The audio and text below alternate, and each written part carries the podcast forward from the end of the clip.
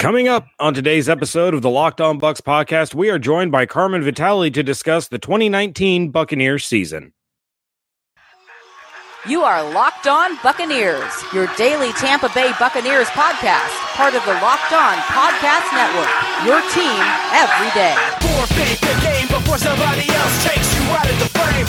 Put your name to shame, cover up your face. You can't run the race, the pace is too fast, you just won't last. What's up, and welcome back to the Locked On Bucs podcast. I'm James Yarcho, joined as always by David Harrison. You can find everything that we're doing over at bucsnation.com and make sure you follow along on Twitter at Locked On Bucs, at JArco underscore Bucs, at DH82 underscore Bucs, and at Bucs underscore Nation. Joining us now for the first of our 2019 season in review series this week is I don't have a clever intro for her. She's just one of our favorite humans. Ladies and gentlemen, Carmen Vitali of Buccaneers.com. Carmen, how you doing? I'm doing well. How are you? I'm a little melancholy, but I'm okay. Yeah, I, I think we're all kind of a little a little melancholy. Um, yeah, not a great way to end the season, but yeah, this season had a lot of really high points. It had some pretty low points, and overall, it was just it was just an interesting year. Um, lots to grow on, lots to fix in the off season, and let's face it, the past 10 years, the Buccaneers fans live for the off season because that's when all the hope is installed. yeah, I, uh, I like, I mean, there's obviously the season didn't end, you know, the way we wanted it to, but, um, even if we had won that last game, like there's just like this generic, like let down when the season is over. And then it's like the looming realization that oh my god we don't have football for like another eight months. And i'm like and you're just like you're not ready for it. You're like i have to go through training camp all over again. There's all of this you're just like it just seems very daunting and it just makes you kind of melancholy. Like no i just wanted to like especially with all the progress we were making i just kind of wanted to keep going in this upward trajectory that we seem to be on in a lot of ways. So not quite yeah, definitely. I mean, I think it goes back to the whole. I mean, every every single season, there's only one fan base, there's only one team, there's only one team staff that's happy at the end of the year, and that's whoever gets to win the Super Bowl. So, uh, but but I'm with you, Carmen. I was sitting here uh, earlier today writing out kind of a game plan for the for the off season for the podcast and and everything else, and I'm sitting here going over the scouting combine and draft prep, and I'm like, didn't we didn't we just do this? Um, so yeah, the the season's way too short, but I'm sure that the guys actually taking the punishment would probably not agree with with that sentiment. Um, Correct, and yeah, everyone needs a break. And I'm totally cool with like you know like a couple of months, but like we just like get back after a couple. Yeah, you know uh, these guys go through a lot. Yeah, um, getting a little bit off topic, which I know we shouldn't do because we don't have a lot of time tonight, but. Um, Brent Allen of the Petercast actually tweeted out not too long ago that he had this grand. It was you know, it wasn't fully developed or whatever anyway, but it was kind of this grand scheme where basically NFL takes like a winter break and they come back and then the season goes into like, you know, February, March because of that break and all this other stuff. So I don't know. Maybe maybe our grandchildren will be able to see that kind of an NFL. But Carmen, the reason we have you here, like James said, is to kick off kind of our year in review. We're going to be looking back at 2019, all the ups and downs. And it started with a really big up because Bruce Arians arrived to Tampa, Florida. Uh, he and his you know awesome staff of coaches that he handpicked and and wanted to have, and you know all of his confidence in in the quarterback, and you know the, the secondary was going to be fixed. Now that you've mm-hmm. gone through essentially a calendar year with with Coach Arians at the helm and with all these guys in the building, um, how how does the end result match the excitement that you and all of us had when they arrived? Um, a lot of things absolutely like surpassed my expectation, but I didn't know it until now. um, like it's like especially uh, like with the the secondary six comment, I remember that coming in, and I'm like, well, that's a little preemptive. Um, but I mean, when you think about it, it, it kind of was in a lot of ways. It just wasn't developed. It was fixed. It just wasn't developed um, because I think you saw that the unit that they put together, obviously down the stretch, had like put you know had an awesome latter half of the year. Um, Bucs finished with you know the most passes defense, which granted I actually was talking about this today. I was wondering how many passes we've actually batted down at the line, and so therefore like how many like big men have been on batted down passes. Because like JPP got one this last game, and it was like I think it was on fourth down, and like Bucs brought like an all out blitz. Or I think they were third down, but they brought an all out blitz, and that's what ended up happening is JPP like knocked down Matt Ryan's pass. And I feel like that happens a lot with how aggressive this defense is. So I would really like to know. That kind of went off on a tangent, but um, I do think that the secondary is. Um, I think that like there's some room for improvement, obviously in the safety position because of the way this defense is run, and you really need like that dude in this in that safety position to kind of coordinate everything from the back end. Um, and I think that there's some guys that can maybe develop into that, but they didn't quite get there this year. But that, having said that, I mean, you've seen how like leaps and bounds the, the leaps and bounds that Carlton Davis has made, um, matching up with. I mean, Julio Jones didn't do anything uh, on Sunday, and before that, DeAndre Hopkins didn't do anything, and guess who was on? You know, both of those guys. So um, I think you saw the growth, and that was super encouraging, and that surpassed my expectations like by a, a mile. Yeah, let let's stay with the uh, the back half of that defense because this is a a team that started worst in the NFL against the pass. They end up making mm-hmm. a personnel change, ship Vernon Hargreaves out the door. He signs with the Texans. He's doing relatively well that there in in his role in that defense. But you have Jamel Dean come on stronger than maybe any rookie I've seen in the past five, six, seven years, given his limited role in the grand scheme of the season. How encouraged is this team, is the coaching staff in what they have in such a young core in the secondary with the way that they finished out the year? Well, I think that what you're seeing also is, I mean, younger guys are teachable. They're coachable. They're hungry. They they know that you know they want to get better.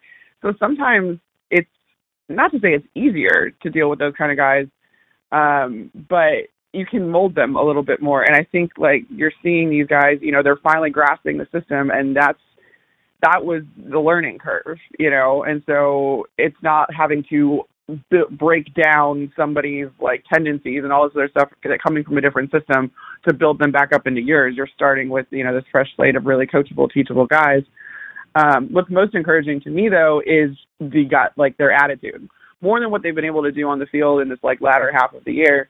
They are so like they're focused, they're hungry, they want to prove themselves. They have a tremendous amount of confidence in themselves. I think that's what you've seen more than anything um, in Sean Murphy Bunting.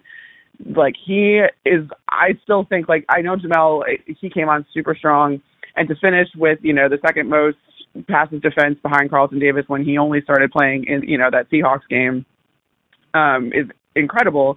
But I think that Sean Murphy Bunting has really gone still a little bit under the radar because you know they were kind of figuring out where to use him between nickel and the outside, um, and he was effective in both places. But like he's really grasped grasped onto this nickel position, and that's not something that he did in college. He never played nickel in college, so to have him switch to that and excel the way he has and work together with everyone um, and get that confidence up at the pro level is just astounding to me, to be honest.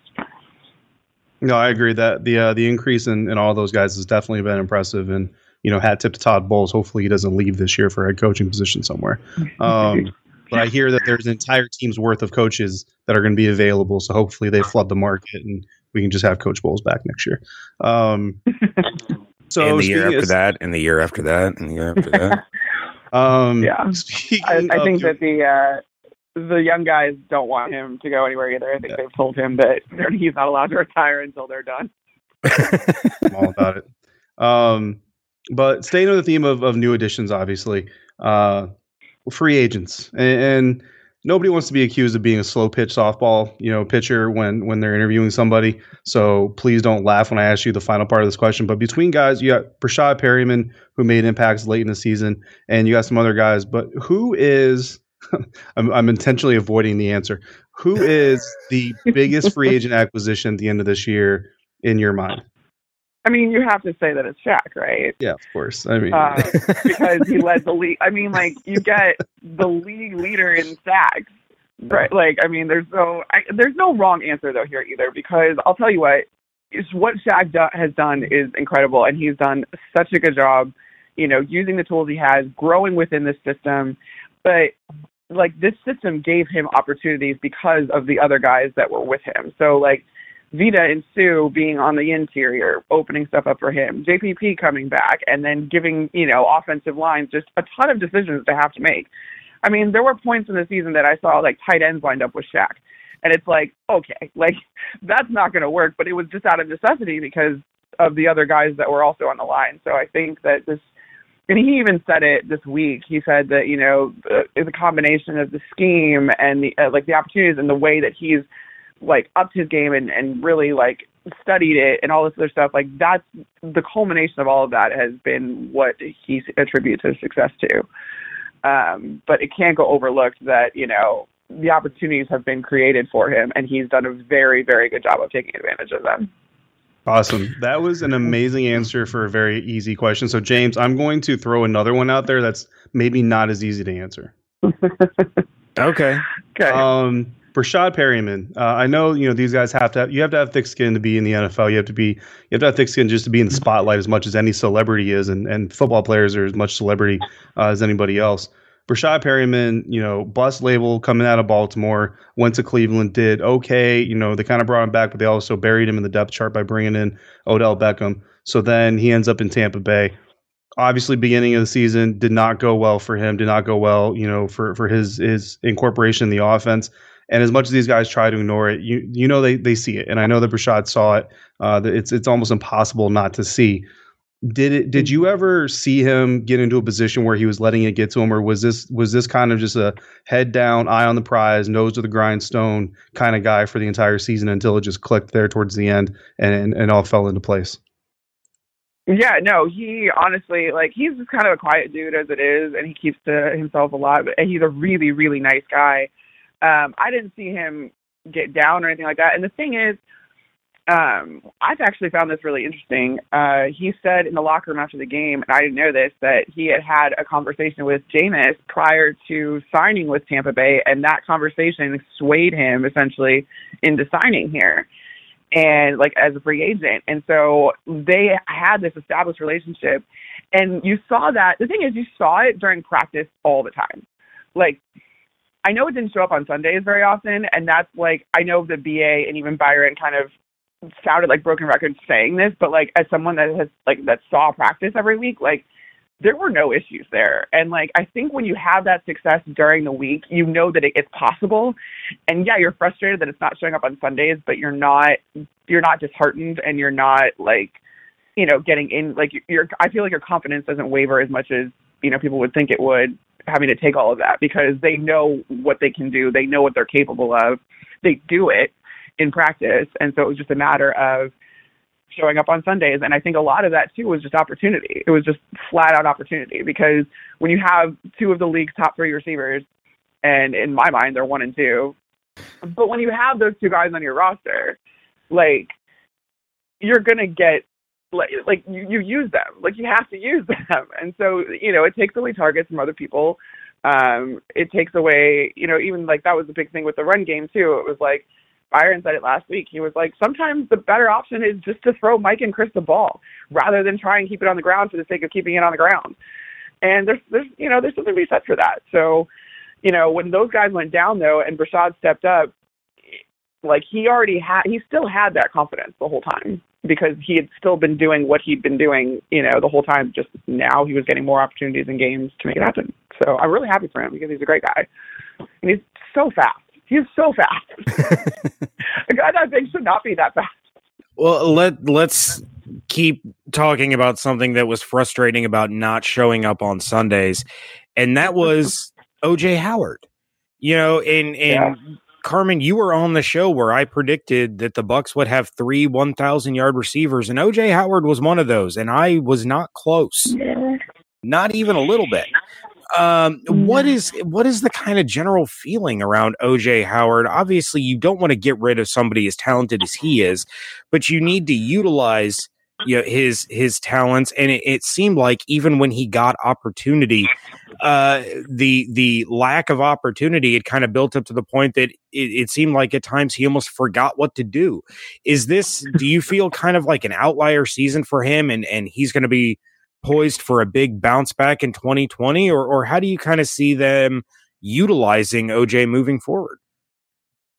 Yeah, I do think this will be an outlier season, and because I do think that he worked a lot on blocking this year, and he was also asked to block a lot more than he ever had been um, prior to this year. And so I think that there was just kind of some sort of, you know, you, you introduce something new, you're trying to do certain things, and like some stuff suffers as a result, and it's just kind of getting that balance and getting back into the groove of things. And I don't think that that really ever happened. And again, you know, when the opportunity was there and he didn't capitalize on it, then, you know, you shy away from that. And then again, you know, you have two amazing receivers that were both thousand yard receivers, um, and Pro Bowl receivers. And, you know, had Chris kept going, not gotten hurt, he would have had a hundred catches.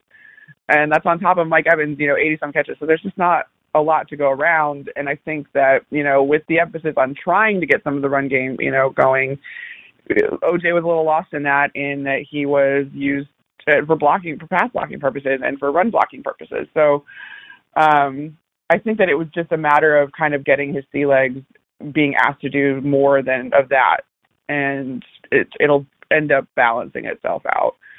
Um, yeah, well, we'll see. I, that that's my philosophy. I really don't think that there's. I've I've said it all season. Bruce knows how to use tight ends. Ba knows how to use tight ends. He's had good ones in the past, and I don't think that that really factors into the narrative. Um, I think it's just kind of an opportunity thing at this point, and I think it'll balance itself out. I'm hoping. I love OJ. I, I think BA needs to have that sit down with OJ like he did with Larry Fitzgerald when he moved Fitz from the outside to the inside. Say, look, I'm going to ask you to block a lot, but I'm going to reward you with with those red zone opportunities. Please right. don't go anywhere. yeah, well, he can't go anywhere. We still have him under contract. well, yeah, of course, of course. Yeah. Yeah, I think. I mean, but yeah. I think OJ showed, you know, even in Alabama, he's he's all about the team. So mm-hmm. I don't I don't think OJ has mm-hmm. a problem with it. But but talking to what you or speaking on what you were talking about, Carmen. I mean, when I when when I was in town to cover uh, the game against Cardinals, I actually I mean I legitimately sat there and and uh, charted every single snap that OJ Howard took uh, to see just you know just kind of get that final answer of how is this offense using him? Is it is it a struggle that he's having or a game plan? That, and he blocked a lot, um, a lot, and you know, and that's that impacts the offense. And, and I think Coach you know Coach Leftwich kind of talked about that in one of his press conferences that OJ is having a massive impact on the offense. He's just not having a massive impact on your fantasy team. I'm adding the fantasy comment, right? But he's just having right. that impact on people's fantasy right. teams. And I think that's where a lot of people had, you know, some problems because really from a statistical standpoint, he almost plateaued this year versus regressing because he had uh, the exact same amount of receptions as he did last year. He had a few, you know, fewer yards. Greg Auman pointed out on Twitter today that the, I think the big drop off is in touchdowns, um, which obviously mm-hmm. is going to make the season yeah, feel a lot less impressive. Um, and then those bad turnovers, you know what I mean, which are all effort plays. Uh, you know, there's just kind of things that happen sometimes. Uh, unfortunately, they happen to the same guy, and, and you hate to see that. But uh, I'm with you. I think that OJ is going to be fine moving forward. Hopefully, we're all right because I definitely plan on drafting him in my fantasy draft next year. Um, but speaking of the future and the opportunity to bounce back, anything that you can tell us about Justin Evans and Kendell Beckwith? I no, I mean, I haven't heard really anything about Kendell um, in a long time. And then today we heard from BA that uh, he's hoping, he's hopeful that Justin Evans can come back next year.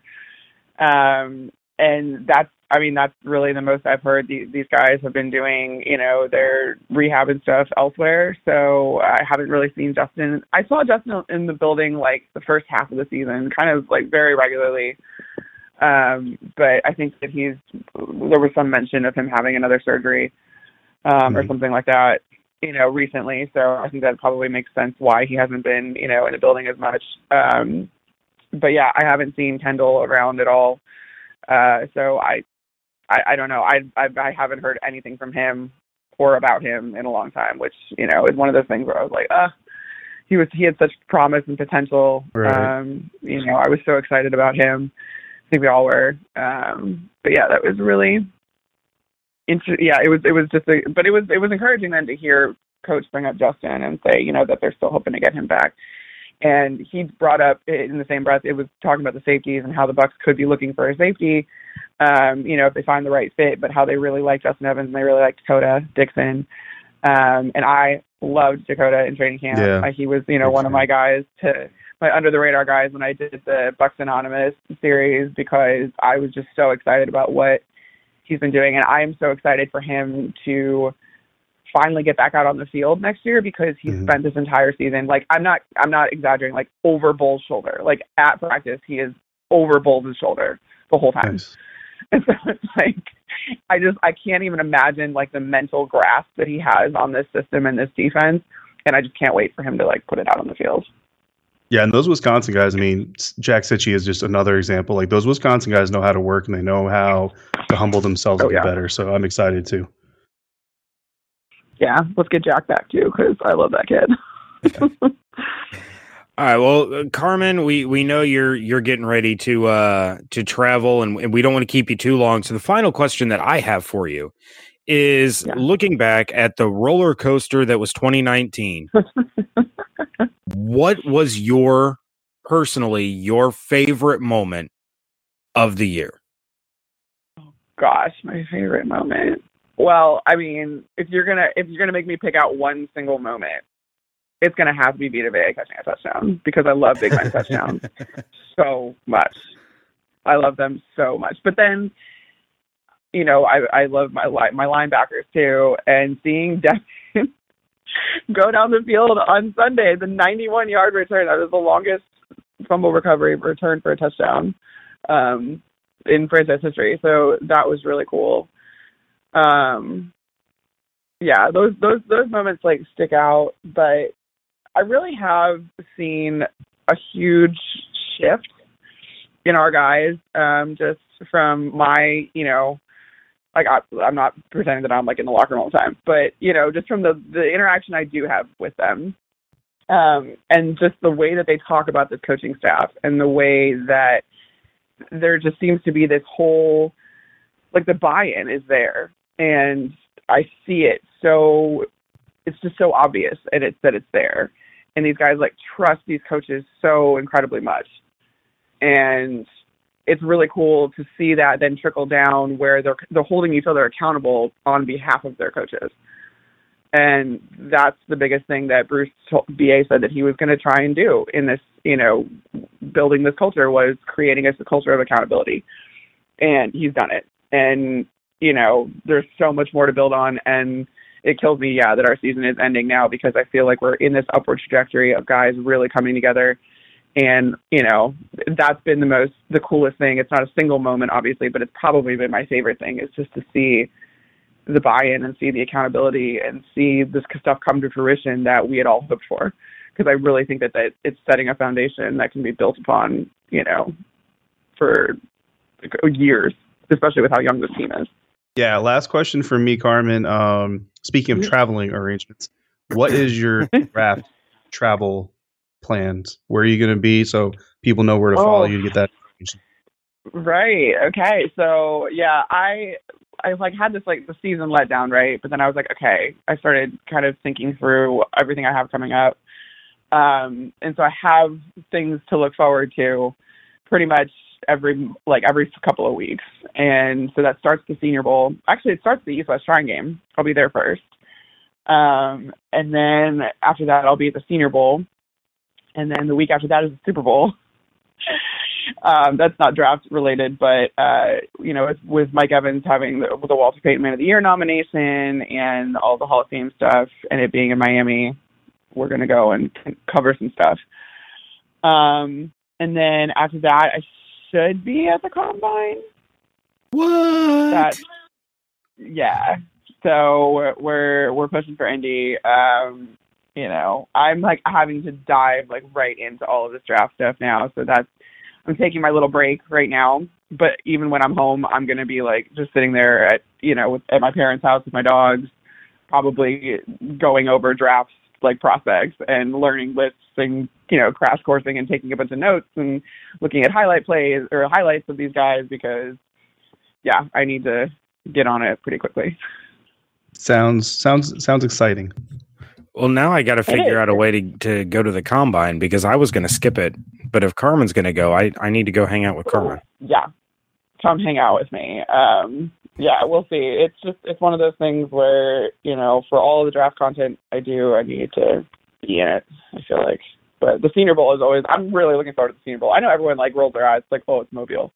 I'm like, I don't care that it's Whatever. Mobile. Like, it's every NFL team. Yeah. Like, every major decision maker is like in this tiny town in Alabama, this tiny city in Alabama for a week, and it's like it's great. You learn so much, and that it in itself is a crash course in getting to you know speak to all these prospects and go around and actually you know ask them what their opinions are about your team and what they think they do well, and like talk to them directly and you know get a feel for who they are as guys. Um, so I'm super pumped about it. So what, what I don't care what anybody says. I love Mobile, Alabama. Well, I mean, so I've never been to the Senior Bowl, but it's definitely on my bucket list. And uh, I watch. I mean, I so I mean, I have to I have to work obviously, but I DVR and watch every single second of coverage um, from the Senior Bowl every year, and it's only gotten better uh, since Jim took over. So I mean, um, yeah, no, anybody who's who's talking down about the Senior Bowl either hasn't experienced or doesn't really understand what it's about because everybody who's been there loves it. Um, yeah, it's definitely on my bucket list. If I didn't have some other things potentially in the works for that time of year this year, I would be going or I would be trying to go myself. Uh, the combine is probably not going to happen for me this year, but we'll see. I've got, I've got some some things in the works that might prevent me from going. Yeah. Do me a favor when you guys are this is kind of switching off topic of the draft, but do me a favor when you guys are recapping all this kind of stuff. We didn't touch on it a whole lot. I mean, we did, but like we touched about secondary. But like I really, Mhm. really, really want to like hammer home how much this defense has gotten better and how crazy it is, like what they were able to accomplish with the team that you know they had. And I mean, there wasn't a ton of turnover from last year, and like what these guys were able to accomplish was, I mean, it was just incredible. Like top five in takeaways, you know, just any what I can't even like go into. I feel like I can't even list out all of the crazy things that they ended up doing. But you know, number one rushing defense, and it's like the best rushing defense the league has seen in like the last decade. And you know, top five in takeaways, like I said, most passes defense. You know, just like we. I remember t- this time last year being like, oh, like this talking about sacks and how we were just like so excited that JPP got to double digits and now we have the league's leading sack player. Like they're the guy that has the you know the most sacks in the league. Like that's just crazy to me. So I'm still like reeling about this. I know that I I'm I like I like to focus on the positives a lot more, but I really really think that I just want to hammer home like how just like wowed I am by this whole defensive effort because it's insane. So No, do with I- that what you will, but. That's, No, that's, it- that's probably my starting thoughts about the whole season was that this defense just really surpassed any expectations I think anybody could possibly set. And if you're going to complain about anything, I just I just think twice about it because just think about what you were complaining about last year versus Right. What you're complaining about this year, and it's like night and day. So yeah, I'm really encouraged by it, and I can't wait to see Yeah. how much better they got. No, I, I, that's I mean it's a valid point, and, and you know we're gonna get into like position group breakdowns and all that stuff later, but I think it's it's worth really kind of hammering home and emphasizing, like you said, Carmen. I mean, you know, every every Buccaneers fan they know Julio Jones, they know Michael Thomas, and, and all that stuff because they're division rivals, and they probably know who DeAndre Hopkins is by name and, and all that. But how much, how many times a year does a Buccaneers fan really sit down and watch DeAndre Hopkins play football? And you know, unless you're just kind of like addicted to football, it's probably not that many times. But this is a guy, even though the Texans would, you know, Texans would say they underperformed this year themselves and didn't meet their ex- their own expectations, at least so far. Uh, I mean, six catches for 119 yards, seven catches for 120 yards in back-to-back weeks. Uh, put up 111 yards and two touchdowns on the Saints, who were, you know, one of the favorites that coming out of the NFC. And the Buccaneers defense, you know, uh, all those guys, not only did they hold him to five catches, like five catches is something that's been done before, but they held him to the fewest receiving yards he's had this entire season. That's DeAndre Hopkins, Yeah, who's probably yards. the best wide Yeah. receiver in the National Football League, to be quite honest with you. Um, Yeah. yeah, so I think He's it's a very valid point. So Yeah. Yeah, and and what the front seven was able to do, and just the run defense in general, like you know, coming from the last couple of years where we it was really hard for us to stop the run. That's what that was an area we struggled, and this defense is the best rushing defense in like a decade. So 78, 78 yards per game is the average. Seventy eight point three, I believe it was. So it's one of those things, and then being able to adjust in sudden change situations where you're given a very short field to defend. I mean, these guys where you take away, you know, the turnovers where they didn't have any um, say in it because they were taken in for they were returned for touchdowns, but you take away those and you've got less that you're averaging less than three points. The other team is averaging less than three points, so less than a field goal off of those turnovers uh, because of what this defense is able to do. And that is just that's probably the craziest thing to me is, you know, sudden change, given a short field, and you still hold them. So that was awesome. And there's no right. We know I'm a defensive girl, so it's fine. yeah, and it'll it'll be interesting to see if they can keep the the defense intact. I mean, we certainly hope that they can, but um, yeah, you're you're 100 percent right. It, it was a fun turnaround to see both on the on the front end and the back end. And I heard I can't remember who said it, um, but it, it was interesting to think about if Jason Pierre-Paul plays a full season because the guy had what eight and a half sacks in ten games. Mm-hmm. Yeah, if he plays have the also broken- full Yep. That was me. season, I said that. I said Does- that. does Shaq still break the single season sack record, or does Jason Pierre Paul steal a couple of his? Oh yeah, I mean that might be true too. But like, I mean the fact that Shaq was still producing and JPP, they, I mean towards the down the stretch here, they were both producing. Yeah, oh, Um, absolutely. So JPP got eight and a half sacks while Shaq still added to his total and ended up with the most in the league. So what I really think would have happened is that you just would have had two guys that broke it that broke Warren Sapp's record. So and they would have I like I would have loved to have seen it because knowing both Yeah. of those guys, like it would have been a contest. And they would have just like gone I can't even think of the analogy that I want. Like the analogy I want to say is not appropriate, but they would have just gone crazy trying to trying to like outdo each other. And God only knows like what that would have even been like because of how competitive they both are. So Well, as I- long as that was, one of like, them, I brought up during the game. as long as one of them breaks Strahan's fake single season Mhm. sack record next year, then then I'm good. Yeah, they can push each other to the brink, and as long as one of them comes away with it and, and removes Strahan's fake record from the record books, then I'm I'm all in.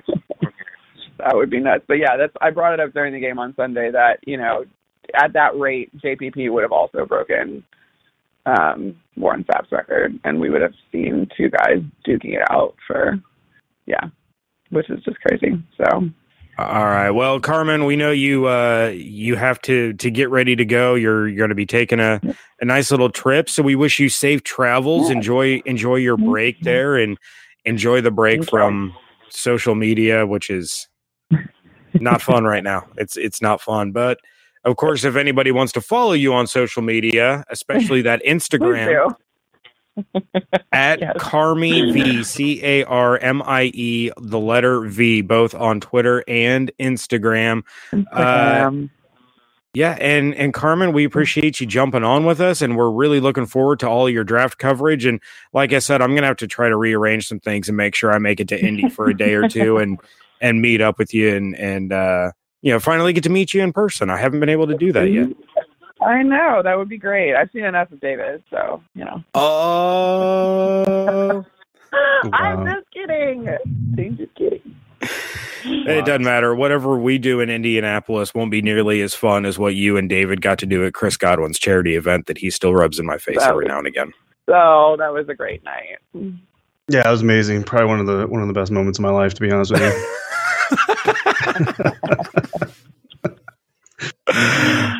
Right. Well, Carmen, thank you so, so much for jumping on. We really appreciate you as always. Yeah, of course. Happy New Year, guys. I hope 2020 is everything you want it to be and more. Oh, you too. Bye. Thanks, Carmen. We'll see you later.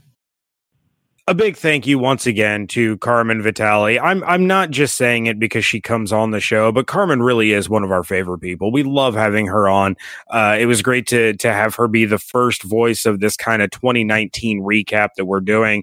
But David, we do have a voicemail to get to. I know Carmen had to had to race off. She's heading to the airport. She's gonna gonna take herself a little mini vacation after the season, and and uh, I'm sure that'll be nice.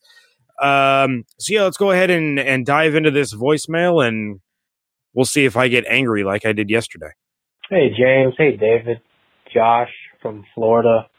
Uh, you know, been noticing a lot of uh, uh, a lot of um, articles on Jameis and you know what Bruce Arians said in his uh, recent interview about we can pretty much win with anybody if we can win with Jameis, um, considering all the turnovers. And I was thinking about it, and the first person that came to mind when I was thinking about you know drafting somebody was um, so Russell Wilson when he when he won the Super Bowl with you know the Seattle Seahawks he was a rookie.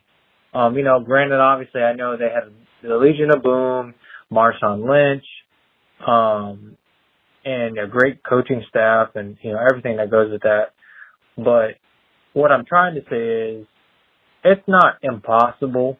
Um, and if we do end up drafting somebody this year, I don't really watch college, and I don't know if a lot of Bucs fans do, but um, I was wondering if you guys could give us some of your top prospects um, of who could come out of the draft.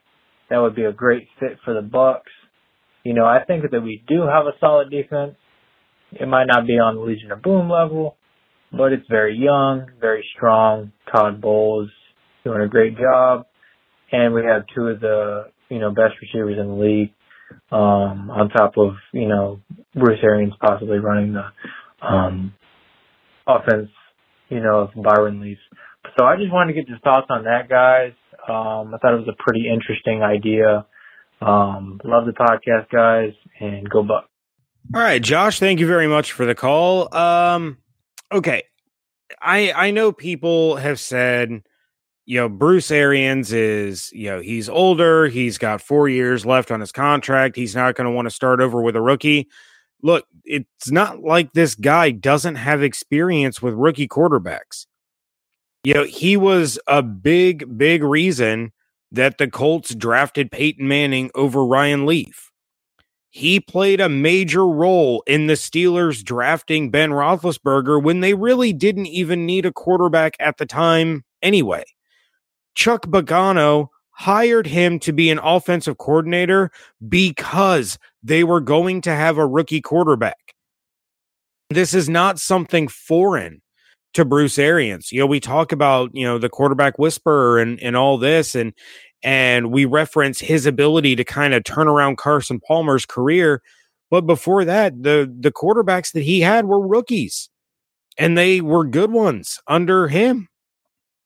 So it's not going to be a a starting over with a rookie quarterback. You would have some growing pains, sure, but that's why I'm in the camp that you get a veteran.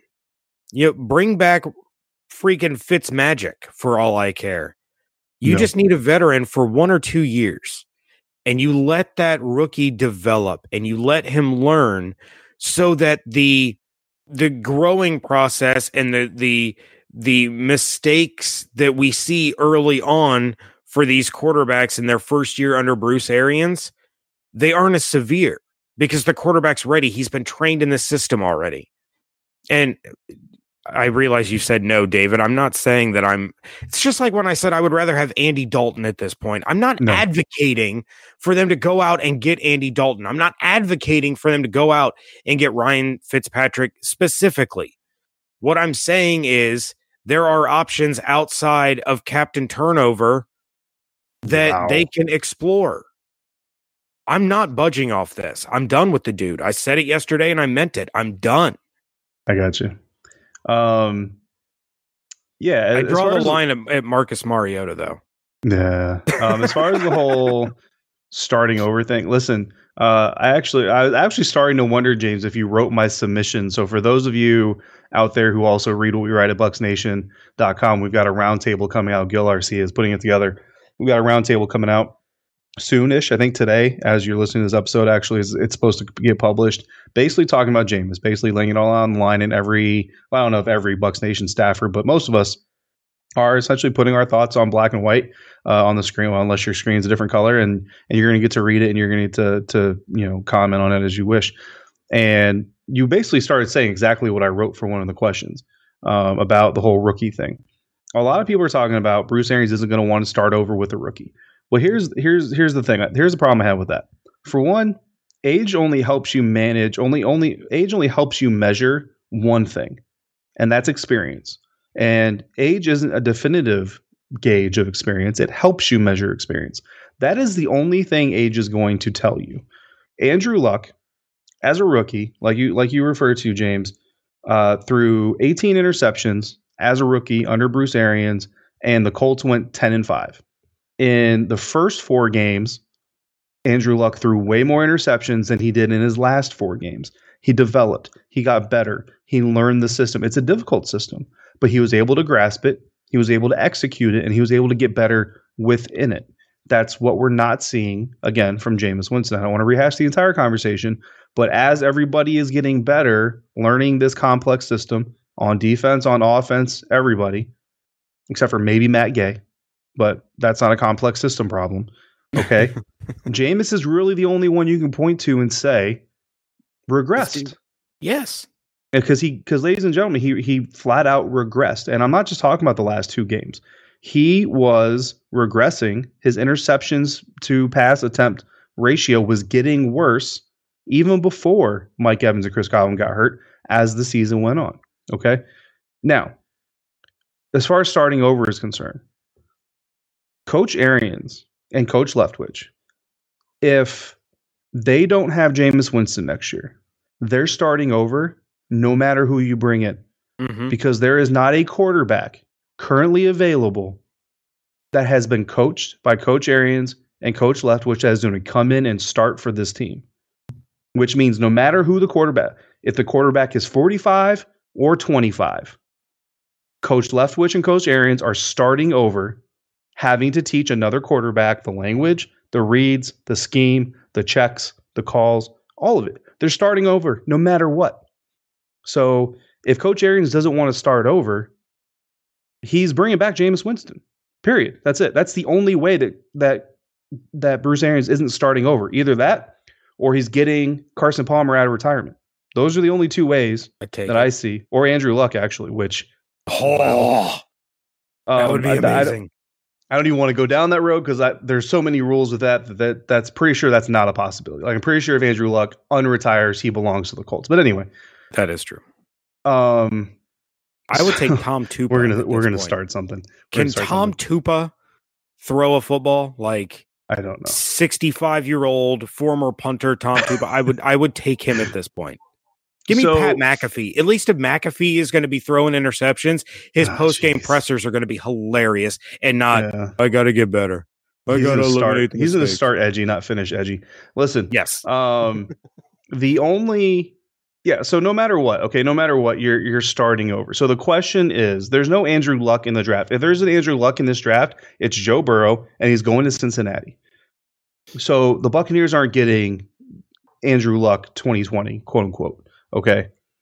So the question is now for for Byron Leftwich and for for Coach Arians is is there a quarterback that's available that we feel like can execute this scheme better than Jameis Winston to to greater success better than Jameis Winston.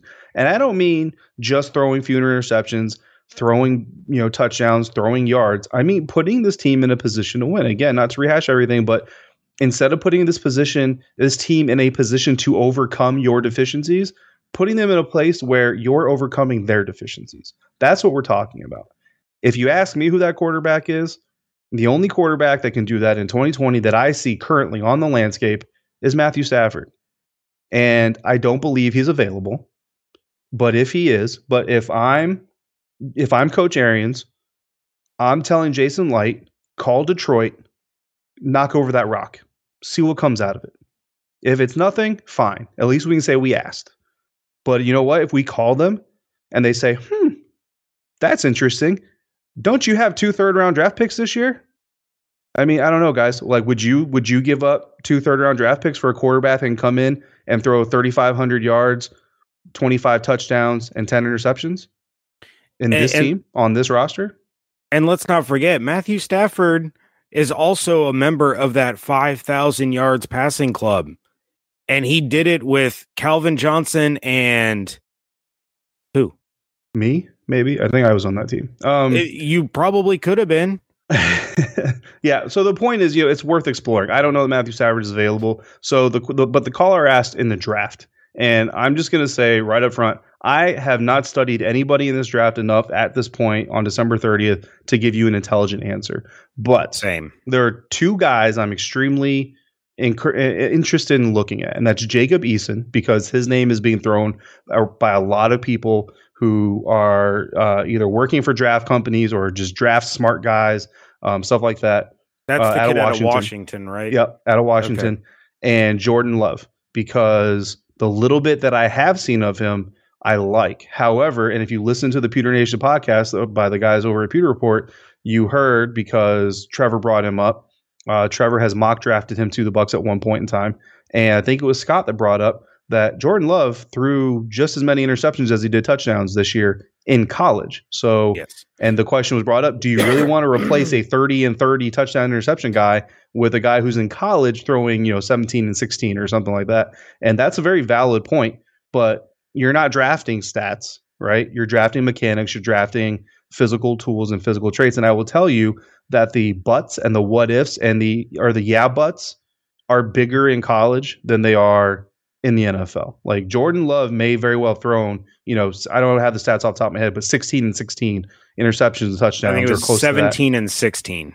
Yeah, but right, the the, the but yeahs or the yeah buts is level of talent around him. Like those things actually matter in college when you're talking about evaluating for pro talent versus being in the NFL. They don't matter as much at this level. So that's something you got to go back and look at. And I will tell you that I have sat down and watched exactly one full game of Jordan Love, which is nowhere near the amount that you need to watch to really give an intelligent opinion.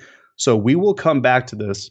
Um, Evan Winter and I have already been talking. We're we're we're gonna we're gonna have an entire offseason full of draft coverage. James, uh, we're gonna have Bucs Nation stuff. I I think we're gonna have some stuff going on at Bucs Nation for draft stuff. Oh, yeah. Uh, we will give you guys plenty of draft opinions and an analysis, if you want to call it that. Um, for now, you guys, you guys already know who the ones who do it full time. Daniel Jeremiah is easily my favorite.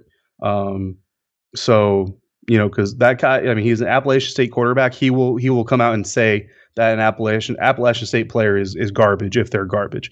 Um, so I I like that dude. I think his integrity is above question. Um, so so yeah, that's my recommendation. You know, you guys know who the rest of the guys are out there. They're all good as well. Um, but that's my answer today. Well, and it, the thing about Jordan Love also to keep in mind was, yeah, this year he was 17 touchdowns, 16 interceptions. Last year was something like 30, 31 touchdowns and like six interceptions. Um, my boss, the Colts fan, who I've who I've talked about on this podcast quite a few times, he desperately wants Jordan Love in Indianapolis, and he was he was talking to me about him one day. Jordan Love lost four of his five starting linemen and his top three receivers in between last year and this year. So that plays right into the the talent around him that you just mentioned, David. Like the guy was balling, and then now he's got a bunch of redshirt sophomores that he's that he's having to play with, and they just don't have the experience. They don't have the the the body yet for you know competing at, at the NCAA level. I have watched a little bit, in even less than you, and it, it wasn't even a full game. I've watched bits and pieces of Jordan Love. I like what I see out of him. I do like him a lot, but like you, I mean, guys, I don't follow college football the way I do the NFL. Because of my day job, I don't get the opportunity to sit down and watch a lot of college games. So my college football viewing begins now. So that's what I'm going to start diving into players. And and David, you know, as you mentioned, we're going to have plenty of stuff at Bucs Nation. I think we're going to do our 40 prospects in 40 days again.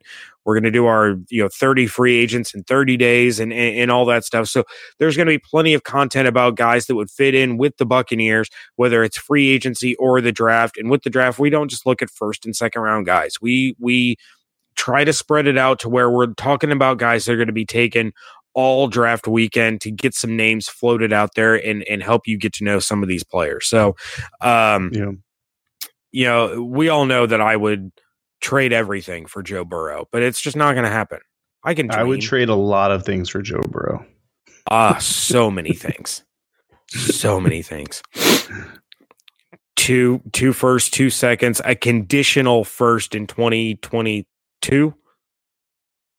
Like I would even throw the Bengals a, an additional first round pick. Like Joe Burrow as a rookie gets to the playoffs, here's another first round pick. Just take it. Take To go from 14 to 1, you're giving up at least three first round picks without any conditions. Well, two first, two seconds. OJ Howard, who's still under his rookie deal. Right. I'm saying, though, like to go from 14 to 1, you're giving up three ones, period. Like minimum. Like before you even add any of the seasoning, it's three ones. But it's worth it. Joe Burrow, you're my hero. I mean, here's the problem is the Bengals would agree, which is why they're not going to trade and they're going to draft Joe Burrow. Which is exactly why he's going to get David Carr'd because their offensive Oh, line is the not. worst in football. The Yeah. worst. In the words of Jameis Winston, bar none. You know what I want him to do? I want him to come out and I want him to pull uh, like an Eli Manning or a Jim Kelly or something and say he's not going to play for Cincinnati. And if they draft that- him, he's going to the XFL. Won't happen. You're talking about a guy from Athens, Ohio. He went to Athens High School, went to Ohio State. They wouldn't start him. That was dumb. So he transferred. He is an Ohio kid through and through. He is probably ecstatic that he's going to end up playing for the Cincinnati Bengals. What he needs to do is he needs to get a phone call from Carson Palmer, who will tell him, look, I know you're excited, but you need to do what David Harrison on Locked On Bucs said that you should do and pull an Eli Manning because this franchise will kill your career. They don't care about winning. They don't care about you. Mike Brown is the worst. But Yeah, I don't know. I mean, I would put money on he's probably a Browns fan more than he is a Bengals fan. No. Uh, he, he put on a good show, but when Boomer Esiason handed him that Bengals helmet, I saw a little bit of panic in that kid's face. because he knows the offensive line that he's going to have to play behind because he's probably a Bengals fan and he watches them. And he grabbed that helmet and went, "Oh crap. I'm going to die. I'm going to get sacked 47 times before the bye week." Yeah. Oh, Poor Joe Burrow. But yeah, anyway, Josh, to answer your question, there there's a couple quarterbacks out there that could do really well with Bruce Arians. Um, we just don't have enough film watched to back up any opinions that we have off the cuff. So give us a few weeks. Let us get through the 2019 review. We're going to start getting into to free agency and draft talk. So this is a uh, this is a topic that's not going away anytime soon. So we will we will definitely have you covered on that front. Uh, David, anything else before we wrap things up? Uh, no, just don't don't forget the uh, the deadline. We've actually got a couple more voicemails already for tomorrow. Um, Awesome. But you know the deadline is tomorrow by midnight. By eleven fifty nine fifty nine. Yeah, the when the when the ball drops, the gates are shut on the voicemails. Well, I mean, you can still call in, but you're not getting entered for the contest. And uh, just just throwing it out there, Chef Aaron was very happy to get a shout out on today's or well Monday's episode of Locked On Bucs. So I'm gonna give him another shout out on the Tuesday episode of Locked On Bucs. He thoroughly enjoyed my opinion on Jameis Winston, and I appreciate his appreciation. Uh, I appreciate his appreciation as well, but it's because of the argument that I got in with him that was mentioned on Monday's podcast that I've had like 200 Twitter notifications today because this argument is not stopped and there's about 19 people involved now. That's why you just turn it off, man. Just just, just turn it off.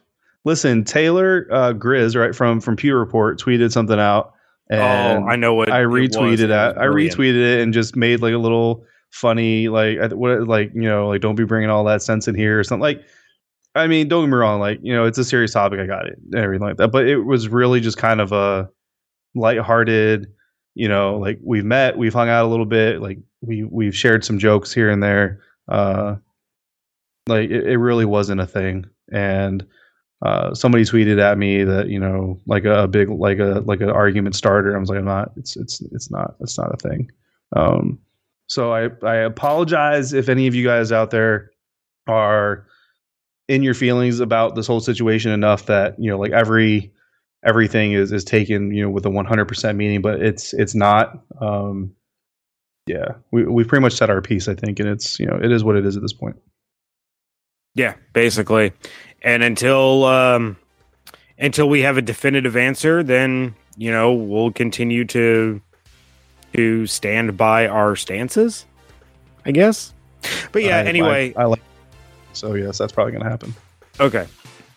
Um, but yeah, make sure that you get your voicemails in before midnight tonight as you're listening to this to be entered in to win that $100 NFL shop gift card courtesy of David and myself. And you can do so by calling 813-444-5841. Also, please make sure you're checking out everything going on over at bucsnation.com. Make sure you're following along on Twitter at Locked On Bucs, at jarco underscore bucks, at DH82 underscore bucks, and at Bucs underscore nation.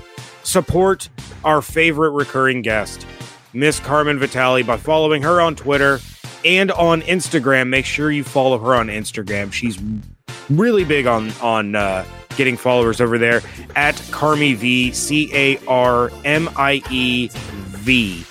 Um, I hope you all have an absolutely outstanding day. Have a safe New Year's, please. Don't do anything dumb. If you're gonna go out, party it up with your friends. You know, drink until the ball drops. Fantastic. There's Ubers, there's Lyfts. There are companies that provide free shuttle services to keep you from drinking and driving. Please be smart about it. We want all of our listeners to return. We want all of our uh, our friends to return. We don't want to hear any accidents because people made a bad decision. So please be safe when you're out celebrating with your family and friends. Thank you all so much for joining us right here at Locked On Bucs.